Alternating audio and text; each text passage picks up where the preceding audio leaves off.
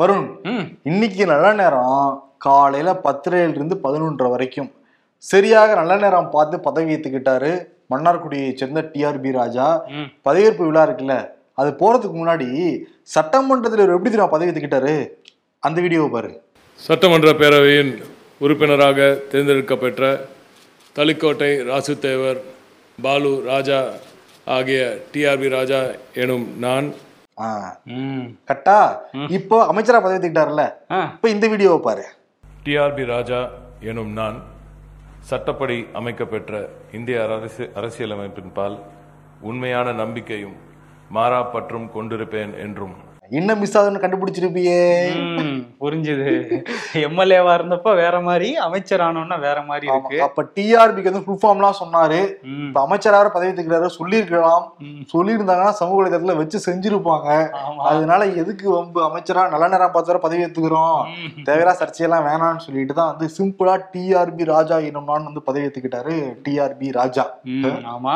TRP ராஜா பதவி ஏத்துக்கிட்டாரு. அவருக்கு வந்து ஆளுநர் வாழ்த்து சொல்ல முதல்வர் வாழ்த்து சொல்ல எல்லாம் அப்படியே போயிட்டு இருந்தது. அவருக்கு என்ன துறை ஒதுக்கப்பட்டிருக்குன்னா தொழில்துறை ஒதுக்கியிருக்காங்க. முன்னாடி வந்து தங்கம் தென்னரசு இருந்த துறையை வந்து இப்ப வந்து டிஆர்பி ராஜா கொடுத்துருக்காங்க. ஐடி மினிஸ்டரா இருந்த மனோ தங்கராஜ் இருக்காருல்ல? ம், இப்போ வந்து பால்வளத்துறைக்கு வந்து மாற்றப்பட்டிருக்கார். அப்ப யார் ஐடி மினிஸ்டர்னா நிதி அமைச்சரா இருந்த PTR Palanivel Thiagarajan IT minister ஆயிட்டாரு. அப்ப நிதி அமைச்சர் யாருன்னா தங்கம் தென்னரசு நிதி அமைச்சர் ஆயிட்டாரு. இங்க இருந்து வாங்கி அங்க அங்க இருந்து வாங்கி இங்க எல்லாம் கொடுத்துட்டாங்க. சரி தமிழ் வளர்ச்சித்துறை யாருக்கு கொடுக்குறது? தமிழ் வளர்ச்சித்துறை தான் இருக்காருல்ல செய்தி மக்கள் தொடர்புத்துறை. அமைச்சர். மூப்பே சுவாமிநாதன் அவருக்கே கொடுத்துருவோன்ட்டு தங்கம் தென்னரசோட இன்னொரு துறையான தமிழ் வளர்ச்சித்துறையை அவருக்கு கொடுத்துருக்காங்க. எல்லா துறையும் சொல்லிட்டோம்ல? எல்லா துறையும் சொல்லியாச்சு. சொல்லியாச்சு. முதல்ல பால்வளத்துறை அமைச்சர் யாருன்னா மனோ தங்கராஜ். அவர் நிறைய டாஸ்க் எல்லாம் இருக்கு தங்கம் தென்னரசு ஒரு சிறந்த நிர்வாகி தான். பட் நிதி அமைச்சகம்ங்கிறது ரொம்ப ஒரு கூடுதலான பொறுப்பு. அது எப்படி கையாள போறாருங்கிறத போக போதான் தெரியும். ஏன்னா பிடிஆர் கிட்ட எவ்வளவு சீனியர் மினிஸ்டரா இருந்தாலும் சரி பப்பு வேகாது. இல்ல சென்னை வந்து தான் அதை கையெழுத்து போட முடியும். இன்னும் நிறைய தகவல் எனக்கு தேவைப்படுதுன்னு சொல்லிட்டு சீனியர் அமைச்சர்கள் துரைமுருகன் கே. நேரு ஏவா வேலு பொன்முடி யார் சொன்னாலும் சரி அவரெல்லாம் அசர மாட்டார். ஆமா ஃபைல திருப்பி அனுப்பிச்சிருவாரு திருப்பி அனுப்புவாரு இல்ல கொஸ்டின்ஸ் எல்லாம் கேட்பாரு. பட் ஜூனியரா இருக்கிற தங்கம் தென்னரசு சீனியர்கிட்ட அப்படி பண்ண முடியுமாங்கிற ஒரு கேள்வி இருக்கு. அப்படி பண்ண ஆரம்பிச்சுட்டாங்கன்னா ஆட்சி கெட்ட பேர் தான் வரும். ஏன்னா பிஜேபி வேற கண்குத்தி பாம்பா பாத்துக்கிட்டு இருக்காங்க. எங்கடா தவறு நடக்கும் எங்கடா ஊழல் நடக்கும்னு சொல்லிட்டு அவர் தங்கம் தென்னரசு ரொம்ப ஸ்ட்ரிக்டா இருந்தாங்கன்னா பிரச்சனை கிடையாது. ஸ்ட்ரிக்டா இல்ல சீனியர் அமைச்சர் சொல்றாங்கன்னு சொல்லிட்டு கையெழுத்தெல்லாம் போட்டு கொடுத்தா நிச்சயம் சிக்கலுக்கு தான் வழிவகுக்கும். ஆமா அந்த நிதி ஒதுக்குறதுல எப்படி அவர் பண்ண போறாரு அப்படிங்கிறத நம்ம பொறுத்திருந்து பார்க்கணும். ஆனா இந்த அமைச்சரவை மாற்றம்லாம் நிகழ்ந்திருக்குல்ல இது பருத்தி குட்- பருத்தி மூட்டை குடவுன்லயே இருந்திருக்கலாம் அப்படிங்கிற மாதிரி இல்லாம நல்லா இருக்கணும் அப்படிங்கிறது தான் எல்லாரோட எதிர்பார்ப்புமே. ஆமா பதவியேற்பு விழா முடிஞ்சோடனே பிடிஆர் வந்து லென்த்தான ஒரு ஸ்டேட்மெண்ட் போட்டிருந்தாரு சோசியல் மீடியால. ட்விட்டர்ல வந்து தமிழ் இங்கிலீஷ் ரெண்டுலையுமே போட்டிருந்தாரு. கடந்த ரெண்டு ஆண்டுகள் வந்து என்னோட வாழ்க்கையிலே ஒரு நிறைவான ஆண்டா இருந்தது. அமைச்சர் அதாவது முதலமைச்சர் வந்து எனக்கு ஒரு சிறந்த பதவியை கொடுத்தாரு. ஒரு ரிவைஸ்டு பட்ஜெட்டு ரெண்டு ஆனுவல் பட்ஜெட் நான் போட்டேன். எனக்கு வந்து அது மன திருப்தியா இருந்ததுன்னெலாம் சொல்லியிருந்தாரு. அதுக்கப்புறம் தங்கம் தென்னரசுக்கு வந்து வாழ்த்து சொல்லியிருந்தாரு. அப்புறம் மனோ தங்கராஜ் வந்து ஒரு இது பண்ணி வச்சுட்டு போயிருக்காரு தொழில்துறையில. அதை எடுத்து வந்து நான் நல்லா இன்னும் முன்னோக்கி கொண்டு போகணும் அப்படிங்கிற மாதிரி சொல்லியிருந்தாரு. அதுவும் முக்கியமான துறை. உலகளாவிய முதலீடுகளை கொண்டு வரதான் அந்த ஐடி துறையோட வேலையே. அதை என்ன நம்பி கொடுத்துருக்காரு முதலமைச்சர். நான் சிறப்பா பண்ணுவேங்கிற மாதிரிலாம் போட்டிருந்தாரு. ஆமா என் தலைவன் அப்படிங்கிற வார்த்தையெல்லாம் பிரயோகம் பண்ணியிருந்தாரு பிடிஆர். ஆனா இந்த மாற்றமே என்ன சொன்னாங்கன்னா அந்த பிடிஆர் ஆடியோ வெளியாகுச்சுல. அதனாலதான் மாற்றம் இருக்கும்னு அப்பவே பேச ஆரம்பிச்சாங்க பேச அந்த. மாற்றம் இன்னைக்கு நிகழ்ந்தே விட்டது. ஆனா அப்ப அந்த ஆடியோ விவகாரம் உண்மைங்கிறதான மக்கள் நினைப்பாங்க அதுதான் வந்து எடப்பாடி என்ன சொல்றாருன்னா பாருங்க ஒரு ஆடியோ வந்துச்சு ஒரு ஆடியோவால கட்சியே ஆடி போயிருக்கு. அதுதான் இன்னைக்கு நடந்திருக்கு. இந்த நிதியமைச்சர் பதவி பிடிஆர்ட்ட இருந்து பறிக்கப்பட்டதுக்கு காரணமே அந்த ஆடியோ தான். அப்ப இதுல இருந்தே தெரியுது அவங்க ரெண்டு ஆண்டுகளா ஊழல் தான் பண்ணிட்டு இருக்காங்க. கோடி கோடியா சேர்த்திருக்கிறாங்க அப்படிங்கறத அவர் சொல்லியிருக்காரு. மாத்தி அவங்களே காட்டி கொடுத்துட்டாங்களேப்பா ஆமா. பதவியே பறிக்கப்படும் அப்படின்லாம் பேசிச்சு ஆனா துறை மாட்டிருக்காங்க அப்ப கூட வந்து எல்லாருக்கிட்டையும் ஒரு சந்தேகம் இருக்கதான் செய்யுது. ஆடியோ விவகாரம் தானா அப்படின்ட்டு. ஆமா. இன்னொரு பக்கம் எடப்பாடி பேசிட்டு இருந்தாருல அவர் என்ன சொல்றாரு? இந்த ஓபிஎஸ் டிடிவி சந்திப்பை பத்தி கேட்டாங்க. OPS zero TTV zero zero plus zero equal to zero அப்படின்றாரு. கணக்கு வாத்தியாரா மாறி இருக்காரு. மாறி இருக்காரு. டிடிவி அந்த கூடாரமே காலி ஆயிடுச்சு அந்த கூடாரம் காலியான கூடாரத்துக்குள்ள ஒரு ஒட்டகம் போனா எப்படி இருக்கும்? அப்படிதான் ஓபிஎஸ் உள்ள போயிருக்காரு அப்படின்னு சொல்லி அவர் ஒட்டகம் வேற சொல்லியிருக்காரு. ஓகே. ஆனா என்னன்னா எடப்பாடி பழனிசாமி அண்மை காலமா கோயில் கோயிலா வந்து போய்கிட்டு இருக்காரு. அப்படியா? கடந்த ரெண்டு நாட்களாக திருப்பதி போனாரு அப்புறம் கீழே கீழ் திருப்பதிக்கு வந்தாரு. ஏகப்பட்ட கோயிலுக்கு போயிருக்காரு. அவ்வளோ வந்து பூஜை புனஸ்காரம் எல்லாம் பண்ணிக்கிட்டு இருக்காரு. அவ்வளோ வழக்குகள் இருக்குல்ல? இல்ல இல்ல அவ்வளோ வேண்டுதல்கள் இருக்கு அப்படின்னு சொல்ல வந்தேன். ஆமா எப்படியாவது எதை தின்னு பித்தம் தெளிவுங்கிற மாதிரி கோயில் கோயிலா போய் தன்னோட பித்தத்தை தெளிவிச்சுக்கிட்டு எடப்பாடி பழனிசாமி அவருடைய சார்பாக ஓம் பிர்லா நாடாளுமன்ற சபாநாயகர் ஓம் பிர்லாவுக்கு வந்து கடிதம் கொடுத்திருக்காரு. நேர்ல போய் வந்து இவர். ஆர்டர் தான் ஞாபகம் வருது டக்குன்னு. பேரு டக்குன்னு ஞாபகம் வர மாட்டேங்குது. டான்ஸ் நல்லா ஆடுவாரோ? ஆமா டான்ஸ் ஆடு வரல இரவு டான்ஸ் பார்ட்டி டான்ஸ் ஓகே அவர் என்ன லெட்டர் கொடுத்திருக்காரு? ரவீந்திரநாத் குமார் நாங்க கட்சியிலிருந்தே தூக்கிட்டோம். அவரை மட்டும் தூக்கல அவருடைய அப்பாவோ பன்னீர்செல்வத்தையும் தூக்கி இருக்கோம் அவருடைய சகாக்கள் மனோஜ் பாண்டியும் நாங்க தூக்கி இருக்கோம்.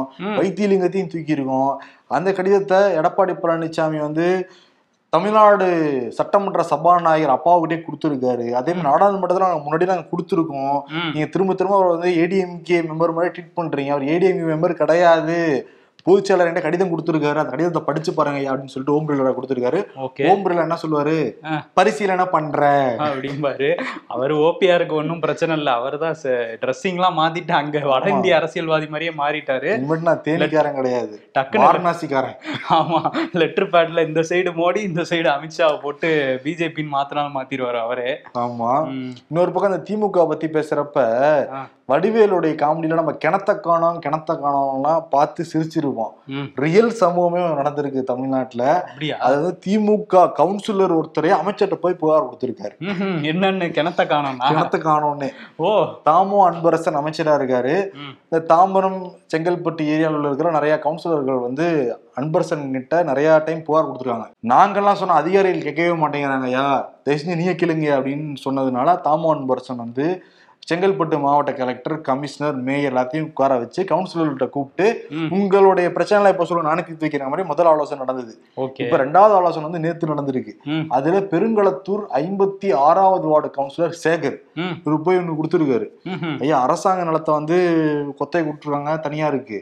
கிட்டத்தட்ட ஒன்றரை ஏக்கர் முக்கியமான லேண்ட் ம். அதுல ஒரு கிணறு இருந்துச்சுங்க பெரிய கிணறு. அந்த கிணத்தையே இப்ப காணாங்கயா இருக்காரா? கொடுத்துருக்காரு மினிஸ்டர் ஆடி போயிருக்காரு. கிணத்த காணாமா? அது நம்பாச்சியில கிணத்த காணாமா? ரசீது இருக்கா? அப்படின்னு கேட்டிருப்பாரு. ஆனா வந்து தாம்பரம் அந்த முடிச்சூர் அந்த பக்கம்லாம் இருக்குல்ல அங்கெல்லாம் நல்லா நிறைய ஏரியே இருக்காது. அங்கெல்லாம் வீடு தானே இருக்கு. ஏரியெல்லாம் வீடா கட்டிட்டாங்க. கட்டிட்டோம். கட்டிட்டாங்க.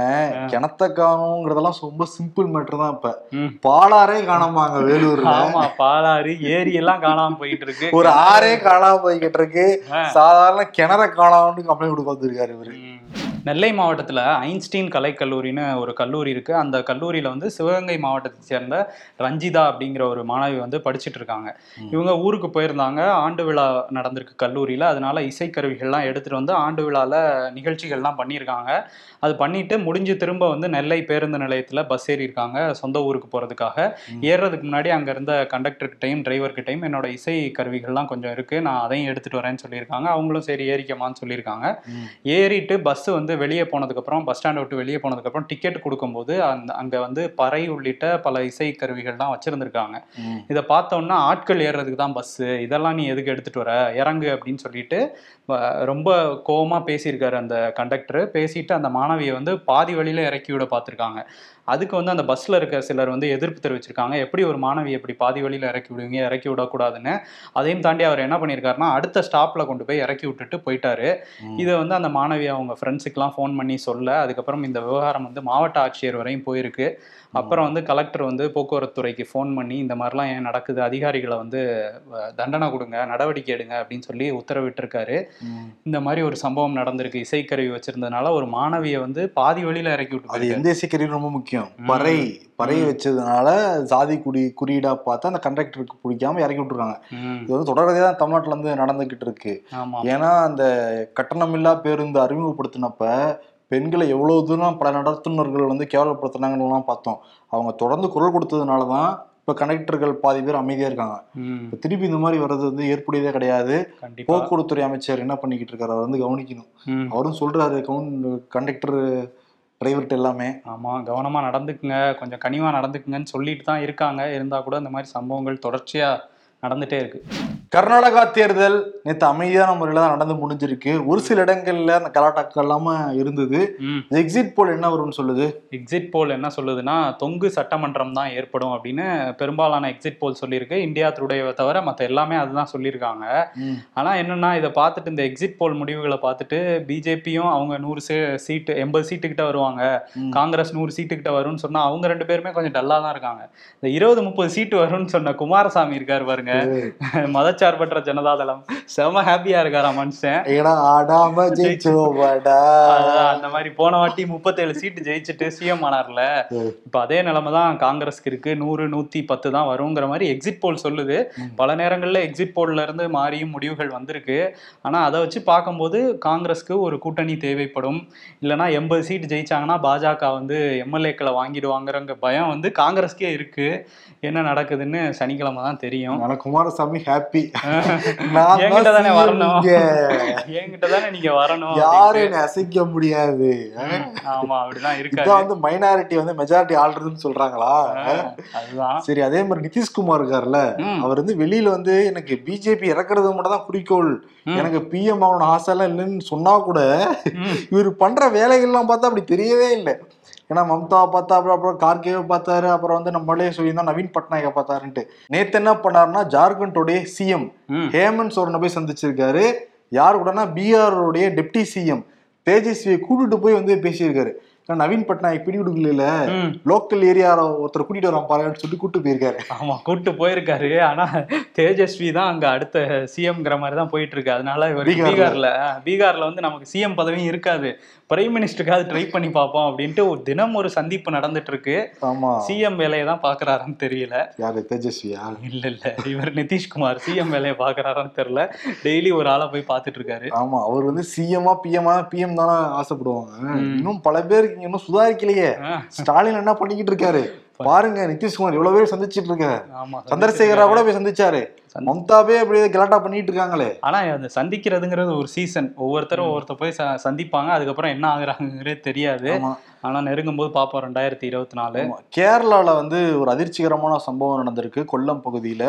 கொல்லம் பகுதியில அரசு பள்ளியில ஆசிரியரா இருக்கிறவர் தான் சந்தீப் அப்படிங்கிற ஒரு நபர். அவர் வந்து ரொம்ப மது போதைக்கு அடிக்ட் ஆனவர். பக்கத்து வீட்டில் கலாட்டா பண்ணியிருக்காரு கலாட்டா பண்ணதில் அடிதடியாகி அவருடைய காலில் வந்து அடிபட்டிருக்கு.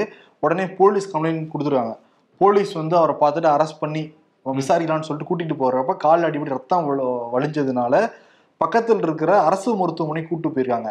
அங்க பயிற்சி மருத்துவரா இருக்கிற வந்தனா தாஸ் இது ஆக்சுவலி அதிகாலையில் நடக்குது நான் சொல்ற பிரச்சனை. ம். வந்தனா தாஸ் வந்து அவருக்கு வந்து சிகிச்சை அளிச்சு கட்டு போட்டுக்கிட்டு இருக்கிறப்ப சந்தீப் வந்து மனநலம் பிறளி ஏதோ மதுபுதையில் இது பண்ணி என்ன பண்ணான்னா அங்கே இருக்கிற சர்ஜிக்கல் சிசர்லாம் எடுத்து வந்தனாதாஸை கடுமையாக தாக்கியிருக்காங்க. அவரை மட்டும் தாக்கல அங்கே இருந்த காவல்துறையை சேர்ந்த சில அதிகாரிகள் அப்புறம் அங்கே மருத்துவமனையில் இருந்த சுகாதார பணியாளர்கள் எல்லாமே வந்து கடுமையாக தாக்குனதுனால வந்தனாதாஸ் வந்து ரொம்ப ஆபத்தான நிலையில திருவனந்தபுரத்துக்கு கூட்டிட்டு போயிருக்காங்க தனியார் ஆஸ்பத்திரிக்கு. ஆனால் சிகிச்சை பலன் இல்லாமல் வந்தனாதாஸ் வந்து இறந்து வேற போயிருக்காங்க. இப்போ வந்து அங்கே இருக்கிற நீதிமன்றம் தானாகவே முன் வந்து இந்த கேஸ் வந்து எடுத்திருக்காங்க. அரசாங்க மருத்துவமனையில ஒரு மருத்துவர் கூட பாதுகாப்பு கொடுக்க முடியலன்னா காவல்துறை முன்னாடியே தான் நடந்திருக்கு. கொடுக்க முடியல எதுக்கு நீங்க அரசாங்க ஆஸ்பத்திரி நடத்துறீங்க பெருசா மூடிட்டு போயிடலாம்னு சொல்லிட்டு ரொம்ப கடுமையா கேள்வி கேட்டிருக்கு கேரள உயர்நீதிமன்றம். இன்னைக்கு வந்து டிஜிபி ஆன்லைன்ல ஆஜராகவும் உத்தரவு வேற வந்து போட்டிருக்காங்க வந்தனாதாஸ் வந்து அவங்க வீட்டுக்கு வந்து ஒரே வந்து மகளாம் பாரு இப்ப வந்து மக்கள் சேவை தான் வந்திருக்காங்க அவங்க. இப்ப எல்லா மருத்துவர்களும் கேரளால வந்து ஸ்ட்ரைக்லாம் வந்து பண்ணிக்கிட்டு இருக்காங்க எமர்ஜென்சிக்கு மட்டும் தான் பாக்குறாங்களாம் பேஷண்ட்டை. ஏன்னா எங்களுக்கே பாதுகாப்பு இல்லை. ஆமா அப்படின்னு. சோகமான செய்தி தான் அது. ஆமா. மகாராஷ்டிரால உத்தவ் தாக்கரே வந்து சிஎம் இருந்தார்ல அவரோட கடைசி அந்த பீரியட் ஜூன் டைம்ல வந்து ஒரு மீட்டிங் வச்சிருந்தாரு. அந்த மீட்டிங்க்கு ஏக்நாத் ஷிண்டே உட்பட ஒரு பதினாறு எம்எல்ஏக்கள் வரல. அவங்களோட பதவியை நான் பறிக்கிறேன்னு அப்போ உத்தரவு போட்டிருந்தாரு. அதுக்கப்புறம் அவரே வந்து ராஜினாமா பண்ணிட்டாரு. ஏக்நாத் ஷிண்டே சிஎம் ஆயிட்டாரு பாஜக சப்போர்ட்டோட இதெல்லாம் நடந்தா கூட அந்த பதினாறு பேரோட தகுதி நீக்கம் செல்லணும் செல்லும்னு அறிவிக்கணும்னு சொல்லிட்டு உச்சநீதிமன்றத்துக்கு போயிருந்தாங்க உத்தவ் தாக்கரே தரப்பு. அந்த வழக்குல இன்னைக்கு தீர்ப்பு வந்திருக்கு. அதுல என்ன சொல்லியிருக்காங்கன்னா சொல்லியிருக்காங்கன்னா அஹ் இந்த மாதிரி ஆளுநர் வந்து ஒரு கட்சியோட பெரும்பான்மையை வந்து நிரூபிக்கிறதுக்காக தான் இந்த வாக்கெடுப்பு நடத்தின மாதிரி இருக்கு நம்பிக்கை வாக்கெடுப்பு. ஏன்னா ஷிண்டே தரப்பு மட்டும்தான் வந்து ஒரு லெட்டர் கொடுத்துருக்காங்க என்னோட பெரும்பான்மையை நிரூபிக்கிறேன்னு. உத்தவ் தரப்புல இருந்து எந்த லெட்டருமே வராத போது நீங்க எப்படி கூப்பிடுவீங்க? அப்போ ஒரு கட்சி யாருக்குன்னு முடிவு பண்றதுக்கு தான் சட்டமன்றமா. ஆட்சி யாருக்குன்னு முடிவு பண்றதுக்கு தான் சட்டமன்றம் ஆளுநர் வந்து சட்ட விதிமீறல் பண்ணியிருக்காருன்ட்டு அவருக்கு ஒரு குட்டு. அது மட்டும் இல்லாம சபாநாயகருக்கு ஒரு குட்டம் வச்சிருக்காங்க. என்ன சொல்லியிருக்காங்கன்னா சபாநாயகர் வந்து கொறடாவா ஒருத்தர் வந்து நியமிச்சிருக்காரு அவருக்கு அந்த உரிமையே கிடையாது. ஏன்னா ஒரு கட்சியோட எம்எல்ஏக்கள்லாம் சேர்ந்து தான் கொறடாவை வந்து தேர்ந்தெடுக்கணும். இதுல ஒரு அணி மட்டும் சேர்ந்து ஒரு குழுவா இருந்து ஏக்நாத் தரப்பு வந்து ஒரு ஒரு ஆளை சொல்றாங்க. அவரை வந்து இவர் ஓகேன்னு ஏத்துக்கிறாரு. ம். சபாநாயகர். இதுவும் வந்து சட்ட விதிமீறல் தான். ரெண்டு பேருக்கும் குட்டு வச்சிருக்காரு. வச்சிருக்காரு. உத்தவ் தாக்கரேக்கு என்ன சொல்றாருன்னா அஹ் நீங்க வந்து ஒருவேளை நீங்கள நீங்களே வந்து வாலண்டியரா தான் ராஜினாமா பண்ணீங்க. அதனால உங்களை திரும்ப சிஎம்மும் ஆக்க முடியாது. அந்த பதினாறு பேரையும் தகுதி நீக்கம் பண்ண முடியாது அப்படின்னு சொல்லிட்டாரு. சொல்லியிருக்காரு. ம். ஆனா ஒரே ஒரு விஷயம் ஆளுநர் இருக்காங்கல்ல. கட்சி பிரதிநிதி மாதிரி செயல்படாதீங்கன்னு சொல்லியிருக்காரு. தயவு செஞ்சு எல்லாரையும் டேக் பண்ணி சொல்லுங்க ஐயா ஆமா எல்லாருக்கும் தான் சொல்லியிருக்காங்க. பிஜேபி ஆளாத மாநிலத்துல இருக்கிற கவர்னர்கள் எல்லாமே நம்ம வந்து பிஜேபி பிரதிநிதின்னு தான் நினைச்சிட்டு உட்காந்துருக்காங்க ரெண்டு தலைவர் டபுள் இன்ஜின் டபுள் இன்ஜின் சொல்றாங்கல்ல அது மாநிலத்திலயும் இப்ப நடந்துகிட்டு இருக்கு. பாஜக தலைவர் ஒருத்தர் இருக்காரு அதுக்கு பக்கத்துல ஆளுநர் ஒருத்தர் இருக்காரு. டபுள் இன்ஜின் தான் குறிப்பிடுறாங்களா? ஆமா அதுவும் வந்து போயிட்டு இருக்குல்ல. இதே மாதிரி இன்னொரு வழக்கம் இன்னைக்கு உச்சநீதிமன்றத்துல தீர்ப்பு வந்திருக்கு. டெல்லியில அடிக்கடி ஆம் ஆத்மி இவர் அரவிந்த் கெஜ்ரிவால் சொல்லிட்டே இருப்பார்ல எங்களோட அதிகாரத்துக்குள்ள மத்திய அரசும் சரி ஆளுநரும் சரி மூக்க நுழைச்சிக்கிட்டே இருந்தாங்கன்னு அதுல ஒரு வழக்கே போட்டிருந்தாங்க உச்சநீதிமன்றத்துல. அதுல இன்னைக்கு என்ன சொல்லியிருக்காங்கன்னா அமைச்சரவைக்கு கட்டுப்பட்டவர் தான் ஆளுநர் அப்படிங்கறத திரும்ப சொல்லியிருக்காங்க. முதலமைச்சரோட அதிகாரம் அவருக்கு அதிகம்லாம் கிடையாது. அதே மாதிரி மத்திய அரசும் மாநில அரசுகளுக்கான உரிமையை வந்து பறிக்க கூடாது டெல்லிக்கும் மற்ற மாநிலங்களுக்கு உள்ள உரிமைகள்லாம் உண்டு. அவங்க இதுல நீங்க மூக்க நுழைக்காதீங்க அதிகாரம் கொடுங்க அப்படின்னு சொல்லி அவங்க ரெண்டு பேருக்கும் அங்கேயும் கூட்டு வச்சிருக்காங்க. அங்க வந்து எப்படி இவர் ரொம்ப ஜாலியா இருப்பாரோ அரவிந்த் கெஜ்ரிவால். இங்க அதே மாதிரி ஜாலியா இருப்பாங்க. கவர்னருக்கு ஒட்டு வச்சா போதும். இங்க திராவிட மாடல்காரங்க வந்து குஷி ஆயிருவாங்க ஏ, கேட்டுச்சா? கேட்டுச்சா? ஆமா கேட்டுச்சா? இன்னைக்கு பக்கத்திலே வேற போய் நின்னாங்கல்ல. இப்ப நிறைய பாயிண்ட் வேற வந்திருக்கு. மகாராஷ்டிராலையும் சரி டெல்லியிலயும் சரி அதெல்லாம் நோட் பண்ணி வச்சிருப்பாங்க. ஆனா நிறைய பேர் திருப்பி எதிரா பேசினாருன்னா என்ன உச்ச நீதிமன்றமே சொல்லிருச்சு. ஒண்ணு நீ கேட்க மாட்டீங்களான்ட்டு. டெல்லி பத்தி பேசுறப்ப டெல்லியில இருந்து கிளம்பி யூஎஸ்க்கு போக போறாரு. ஜூன் இருபத்தி ரெண்டு அங்க வந்து ஜோ பிடன் விருந்து கொடுக்குறாராம். பிரதமர் மோடிக்கு. ஓகே. ஒரே குஷி மூடுதான் அவரு. ஏதோ யோகா டேல எல்லாம் கலந்துக்கிறாராமே. ஆமா. அந்த பாறாங்கல்லாம் தூக்கிட்டு போவாங்களா? அதெல்லாம் என்ன பாறாங்கல் அப்படியே படுத்துருக்காரு வரா என்னன்னு தெரியல. யோகா. டே அது பாப்போம் ஜூன் இருபத்தி ரெண்டாம் தேதி ஆமா. அங்க போறதா சொல்றாங்க. அதுக்கு நடுவுல ரெண்டு டைம் மீட் பண்றாங்க. ஜோ பிடனும் பிரதமர் மோடியும். ஏன்னா ஜி டுவெண்ட்டி மாநாடு ஜப்பான்ல நடக்குது இருபத்தொன்னாம் தேதி. ஓகே. அதுக்கு போறாரு. இருபத்தி மூணாம் தேதி நம்ம சிஎமும் ஜப்பான் போறாங்க சந்திப்பா? ஜப்பான் பயணமா இருக்கு. அப்புறம் குவாட் அந்த மாநாடு வேற ஆஸ்திரேலியா நடக்குது. அங்கேயும் ஜோ பிடன் வர்றாரு. ஓ. அங்கேயும் மீட்டிங் அதுக்கு பிறகுதான் டின்னர் பார்ட்டி ஓகே ஓகே. போகட்டும். அது அமெரிக்கா பத்தி பேசும்போது இன்னொரு விஷயமும் இருக்குது.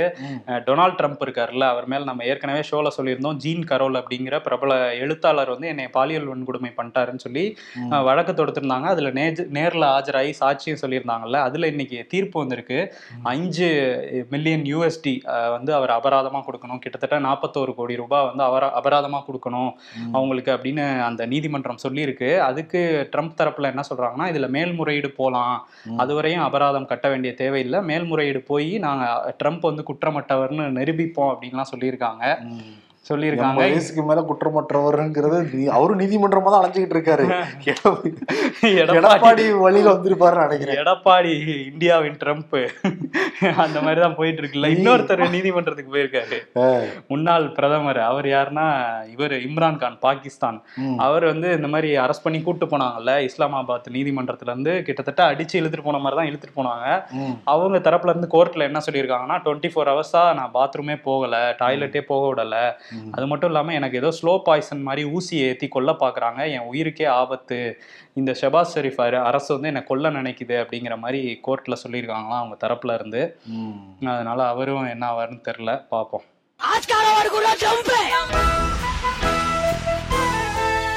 வருண். ம் நீ சொன்ன ஒரு வார்த்தை ரொம்ப மனம் கவர்ந்துருச்சு. அப்படியா? என்ன வார்த்தை? இந்தியாவின் ட்ரம்ப் எடப்பாடி பழனிசாமின்னு சொல்லியிருக்கு இல்ல? அவார்டு குருவா ட்ரம்ப்பே. நம்ம வேற சொல்லடியில் அவார்டு கொடுத்துக்கிட்டு இருக்கோம். அவார்டு முதல்ல கொடுத்துட்டு. அப்புறம் இன்ஸ்டியூட்ஸ்குள்ள போலாம். ஓகே. அவார்டு யாருக்குன்னா இன்னைக்கு வந்து ஸ்டாலினுக்கு தான்.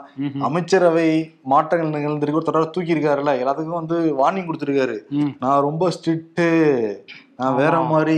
ஆமா இன்னும் சில பேர்லாம் ஐயோ நம்மள மாத்திடுவாங்களாம் நினைச்சவங்கலாம் கொஞ்சம் ரிலீஃபா இருக்காங்களாம் ஆமா இப்ப என்னன்னா அந்த கடைசியில இந்த போட்டோ எடுத்துக்கிட்டாங்கல்ல.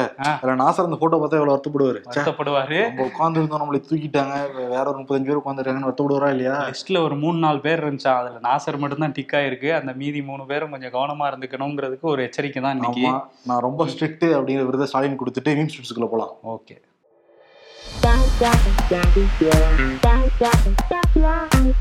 எதை கேட்டாலும் மத்திய அரசு அனுமதி தரல அனுமதி தரலன்னு சொல்றீங்க. ஆனா பேனா வைக்கிறதுக்கு மட்டும் எப்படி அனுமதி கிடைச்சது? அதெல்லாம் தொழில் ரகசியம். சொல்றதுக்கு இல்ல. ஒரு நைன்டி கிட்ஸ் வந்து அந்த பொம்மை கடையில இருக்கும்ல. துணிக்கடையில துணி பொம்மை. கடையில எனக்கு வேற வழி தெரியல ஆத்தா.